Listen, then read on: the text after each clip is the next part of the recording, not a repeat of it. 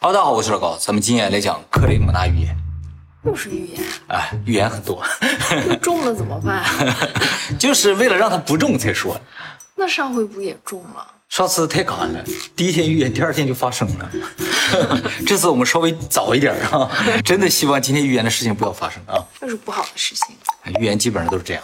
不过呢，也有一些很特别的预言。克雷姆纳预言里边，的克雷姆纳是塞尔维亚的一个小村庄，特别小一个地方。但就在这个小村庄里边，十九世纪的时候生活着两位神级人物，一个呢叫米洛什·塔拉比奇，还有一个呢叫米塔尔·塔拉比奇，一家的。一家的，他俩呢是叔侄关系。照片上这个是侄子米塔尔·塔拉比奇，生于一八二九年，死于一八九九年。他的大爷死于一八五四年。哎，特斯拉也是塞尔维亚的。没错，特斯拉生于一八五六年。所以呢，这两个人，一个是特斯拉爷爷辈的，一个是特斯拉父亲辈。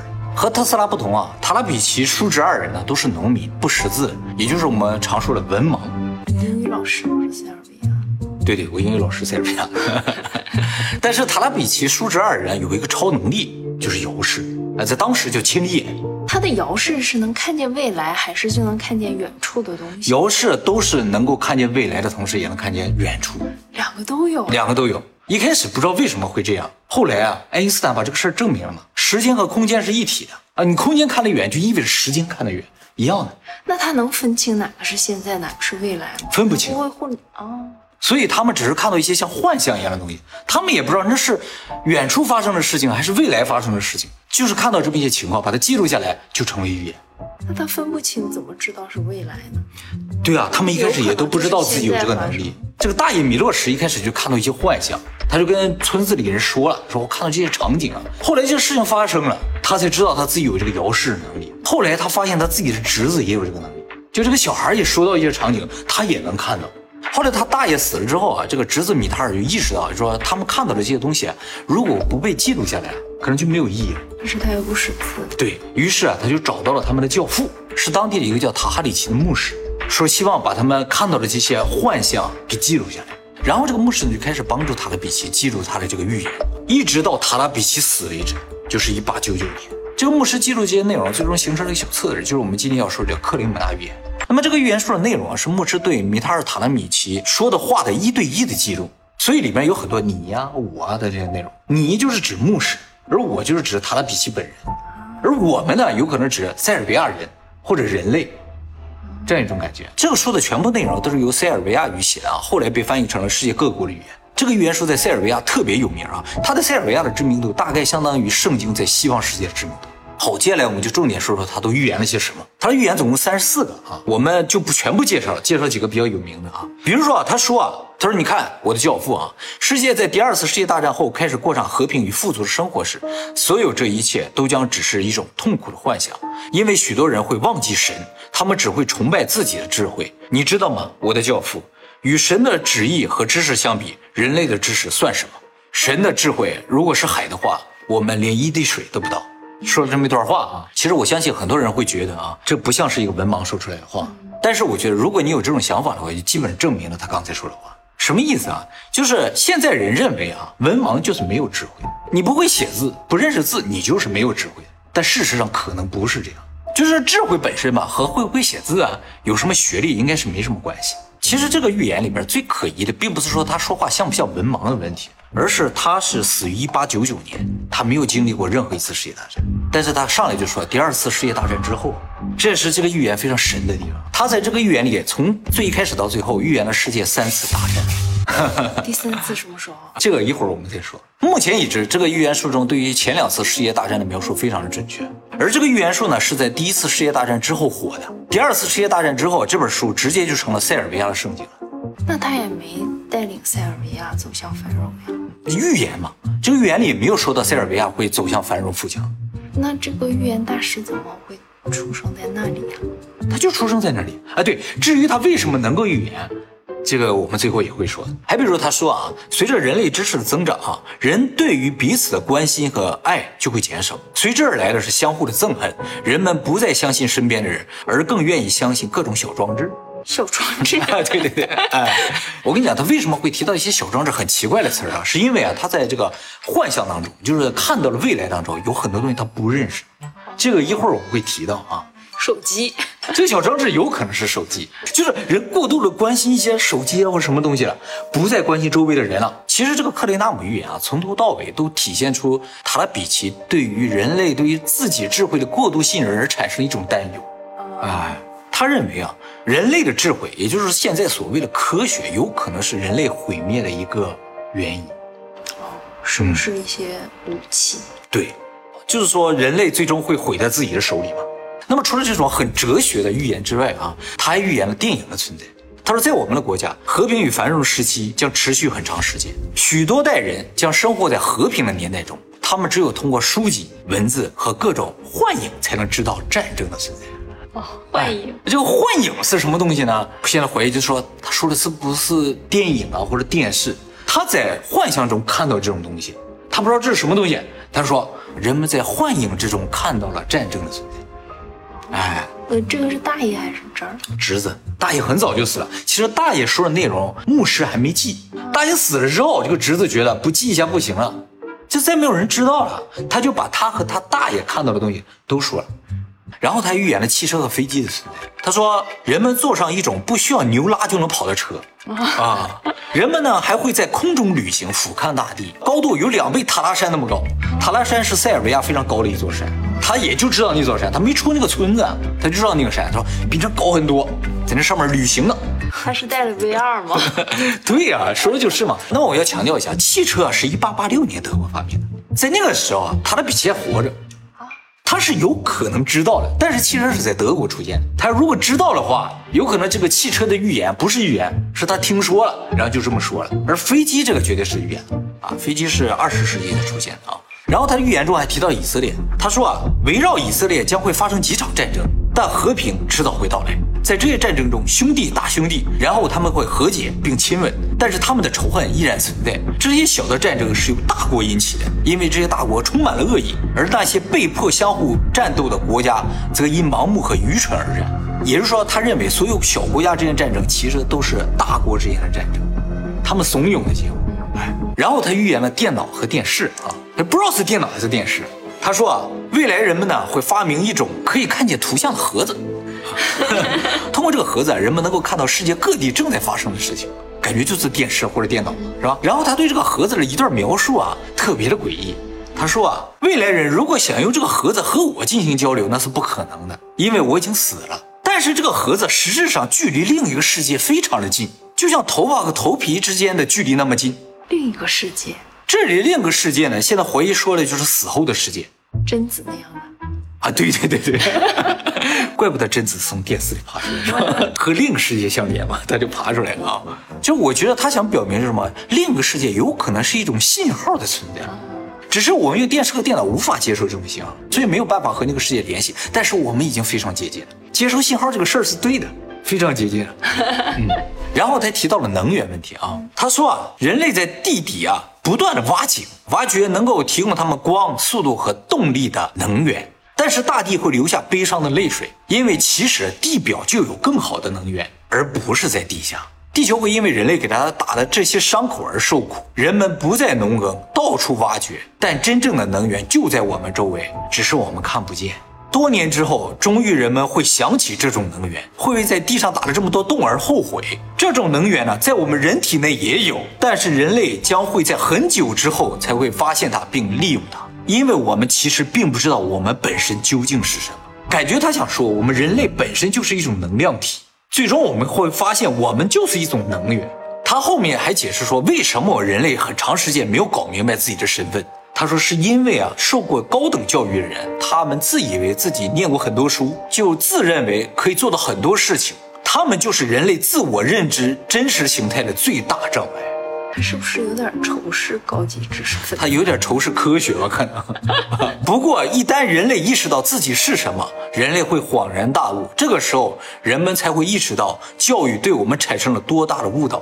而事实，关于人类是怎样一种存在的知识是极为艰难的。我们会因为没有早点发现而感到后悔。就是说，他想强调，就是说，因为人们现在过度的相信科学，而造成自己对自己的这种学习和理解减少。或者走向了一个错误的方向，被误导了。就是说，我们现在通过解剖学啊，或者各种生物学去研究人体，他说这个方向是错的。我们人根本就不是那种东西，你用科学是无法解明的。啊，绕一大圈，你就是还会回来。哎，他这个意思啊，他话还没说完呢，他这段话说的比较长。他说啊，因为在那之前啊，人类会认为他们有了知识就无敌了，什么都能做到了，全知全能了，所以会把所有蠢事干尽。其实人确实容易这样，是吧？但觉得自己有点什么本事了，会有点什么知识能力的话，就觉得自己无敌了。就像我当初去炒股也是一样，我高中去炒股就是基于我觉得我自己学习好，就看不起我那些叔叔大爷。等我进去一炒的时候，我就发现了，我大爷永远是我大爷，他们即使只有小学文凭也没有问题。大爷是小学文凭，我大爷可能是小学文凭，你做的就非常好。明明有高学历，研究生毕业，但还找大师去算，相信大师。那么他这段话说的很长，大概意思就是说，其实我们没有必要开采石油，对自然进行破坏啊。地表呢就存在着大量的能源，而我们并不认为它是能源，没有意识到。而且这种能源我们身体里也有，如果我们人体有的话，应该是水吧？地表有很多嘛。然后他说，科学对我们人类的自我认知产生了很大的误导，造成我们始终无法明白我们是什么。但是这是个极端简单的问题，由于科学把它复杂化了，结果我们看不清。这是他的意见啊。其实说到这儿，我想提一下啊，就是他的老乡特斯拉。我们在特斯拉影片中也提到，特斯拉曾经发明了一个叫特斯拉装置的东西，就是说这个东西啊，就放在那儿，在空气中啊，或者在磁场中，就能吸收宇宙的能量，无限发电。特斯拉呢，也可能是因为这个免费能源的装置呢，最终遭到利益集团打压，郁郁而终。那么这个特斯拉装置啊，究竟是否存在啊？现在并不知道。但是在二零一四年的时候，有一个叫做凯始基金会的组织呢，宣称他们成功复建了特斯拉装置，就是一个线圈啊，很复杂的线圈，放在任何地方就可以无限发电。这个东西呢，叫做 Magra，不需要能源就能发电？不是，它不是完全的无限免费能源这么个装置，它是一个用少量的电能发出更多电的一个装置。就省电能装置哈，它的原理不太清楚啊，毕竟特斯拉线圈的原理啊，我们也不是很清楚。但是使用过这个装置的人反映啊，这个装置有一个特点，就是周围有人啊，它就好用；没有人就不好用，就感觉它好像从周围的人体内汲取了某种能量才发出的电。没有人的话，它效果就不太好，而且因人而异。有的人过去的话，效果就好一点。那么从人体内能够集体能量这一点来看的话，和塔拉比奇这个描述是有点类似。他说我们人体内也有存在能量嘛，关键我们不会利用啊。那么这个开始基金会呢，也承认现在这个装置呢处于一个摸索的阶段啊，已经非常接近了，只是不知道差在哪儿，还有待进一步的研究。如果真的研究出来，就真像特斯拉当初说的，就说这个东西什么都不用接，就能汲取宇宙中或者环境中的能量。可是这个不也都是需要教育吗？都是需要知识，需要科学。塔拉比奇意思是说，其实我们到最后会理解到，这根本就不需要这么深的研究，就能知道我们这个体内有能量，而且能够利用，不用这么复杂。哎，我们现在研究是转了个大圈儿。特斯拉当初啊，应该是发现了点什么，所以他很快就做出那个东西。但是图纸也好，那个东西被销毁了，没有了啊，因为火灾。塔拉比奇还提到了外星人。他说啊，人类未来会在月球上还有其他星星上驾驶一种像马车一样的东西，在那里寻找生物，但是最终无法找到像我们一样的生物。那里确实有生命，但是他们无法理解那就是生命，而且无法发现啊。也就是说啊，所有星球上看上去光秃秃的，其实都有生命的存在，只是我们无法理解、无法发现啊。这个呢，其实有可能是现在有些科学家提出的叫做硅基生命体。我们地球上所有的生命体都是碳基生命体，就是以碳元素为有机物的生命体。我们吸收的能量也是碳水化合物，然后呢转换成二氧化碳和水排出去。地球上生命都是这样的，不管植物还是人都是这样。但是碳基生命有一个问题，就是碳基特别不稳定，所以呢，地球上所有的生命特别怕高温、怕寒冷、怕病毒、怕紫外线，我们只能生活在地球上。于是我们到地外寻找生命的话，也去找这个类地行星，嗯，因为我们觉得只有这样的环境才能生长生命。这个塔拉比奇说了，其实像月球那种恶劣环境，它其实已经有生命了，只是它不是碳基的，有可能是硅基的，是有道理啊，也就是石头人了。啊，那么我们怎么才能知道硅基生命是否存在啊？其实要判断生命啊，有一个标准，就是说这个东西有没有在代谢，它有没有吸收能量或者排出一些废弃物啊。如果月球上的石头不断的吸收日月之精华，越长越大的话，那其实它就是生命。它长大了呀？长大了吗？它们不都是吸引一些旁边的陨石碎片吗？越滚越大。这是一种能量是吧？吸收是硅水化合物的，有可能不断的吸收周围的一些碎片什么的，越来越大，是吧？陨石其实是它的食物，是吧？那黑洞呢？黑洞也是个生命体。黑洞确实是有吸收能量啊，它也越来越大了，是吧？它有可能是一种生命体，好吧？当然有可能不是什么硅基，就是高维度的，就是我们压根儿就是感知不到的。哎，这种生命体也是有可能的嘛。那么关于硅基生命体或者是其他基的生命体啊，以后我们会专门做影片跟大家讨论。好，接下来呢，重点来了啊，他预言了第三次世界大战嘛。他没有说第三次世界大战什么时候发生，但是他说啊，在这个第三次世界大战之前出现了一个非常重要的人物。他对这个人物的描述是这样的啊，他说遥远的北方国家中会出现一个小个子，本来是一个充满爱和怜悯的人，然而他周围有很多伪君子，他也将经历许多起起落落。他并没有说是因为这个人引发了世界大战，他也没说这个人在这个战争中起到什么作用，他只是说完这个人就开始接着说第三次世界大战的内容。可是北方的小个子不多呀。那么关于这场战争，他说啊，发动这场战争的人们呢，将让他们的科学家发明各种奇怪的炮弹。当这些炮弹爆炸的时候啊，这炮弹不是杀戮，而是产生一个诅咒。哦，说到这儿，感觉特别像核武器。啊对，但是后来说了，又有点不像了。他说这个诅咒啊，能够让人、军队和牲畜呢睡着，让他们不能够战斗。之后呢，他们会恢复理智。哦，那这就没有杀戮，对，不是一种杀戮。让你失去战斗力。，对，这个诅咒只是让你睡着，然后你醒了之后你就要恢复理智了啊，就不打了可能。的嗯，是说是这么一种炮弹，挺好的呀。呃，应该发明这种炮弹，也有可能是什么？真的一颗核弹扔下去啊，人们就恢复理智。这种恢复呀，嗯，谁知道呢？他说啊，塞尔维亚虽然不会参与这场战争，但是有别的国家呢在塞尔维亚的上空打仗。关键中的关键来了啊！他说，这个世界大战中只有一个地方会幸免。他说，这个地方在世界的尽头被大海包围，有欧洲那么大，只有这个地方没有落下这种炮弹，人们可以和平的生存下来。世界的尽头。嗯，逃到这个地方的人呢，就可以永远幸福的生活下去，因为这里不会再有战争。他说这个地方有一个特点，就是这个地方有三个十字架，那他是基督教的呀？他是有宗教信仰的，他的教父是东正教的。这个地方是哪儿啊？其实自古就有猜测，一百多年过去了嘛，就已经猜测了啊，说这个地方应该就是澳大利亚，因为对他来说，澳大利亚就算是世界的尽头了嘛，被大海所包围，面积呢也有欧洲那么大，欧洲是一千万平方公里，而澳大利亚有将近八百万平方公里。关键问题是，他说的这个三个十字架是一个标志嘛？那澳大利亚哪里有三个十字架呢？澳大利亚国旗上有三个十字架。澳大利亚的国旗左上角有个英国国旗，英国国旗上就有两个十字架，然后旁边有几个星，这几个星啊叫南十字星。南十字星呢是主要在南半球才能看到的星座啊，所以它放在国旗上。所以啊，很多塞尔维亚人相信啊，一旦第三次世界大战爆发的话，唯一的避难所呢就是澳大利亚。那不会是南极吗？世界的尽头呀？哦，也有人怀疑是南极啊。其实按照地平论来说的话，南极是标准世界尽头，但是啊南极面积有点大，比欧洲大很多啊。以后都融化了。融化了啊，就小了一些呗。非常重要的一个问题就是怎么能够在南极上幸福的生活下去，是不是？寸草不生啊，不行啊！而且那个地方也没有三个十字架嘛，是吧？好，这就大部分的塔拉比奇的预言了啊。他这个预言是什么时候出版的呀？现在基本认定了就是一九零二年出版的。有多少人能证实啊？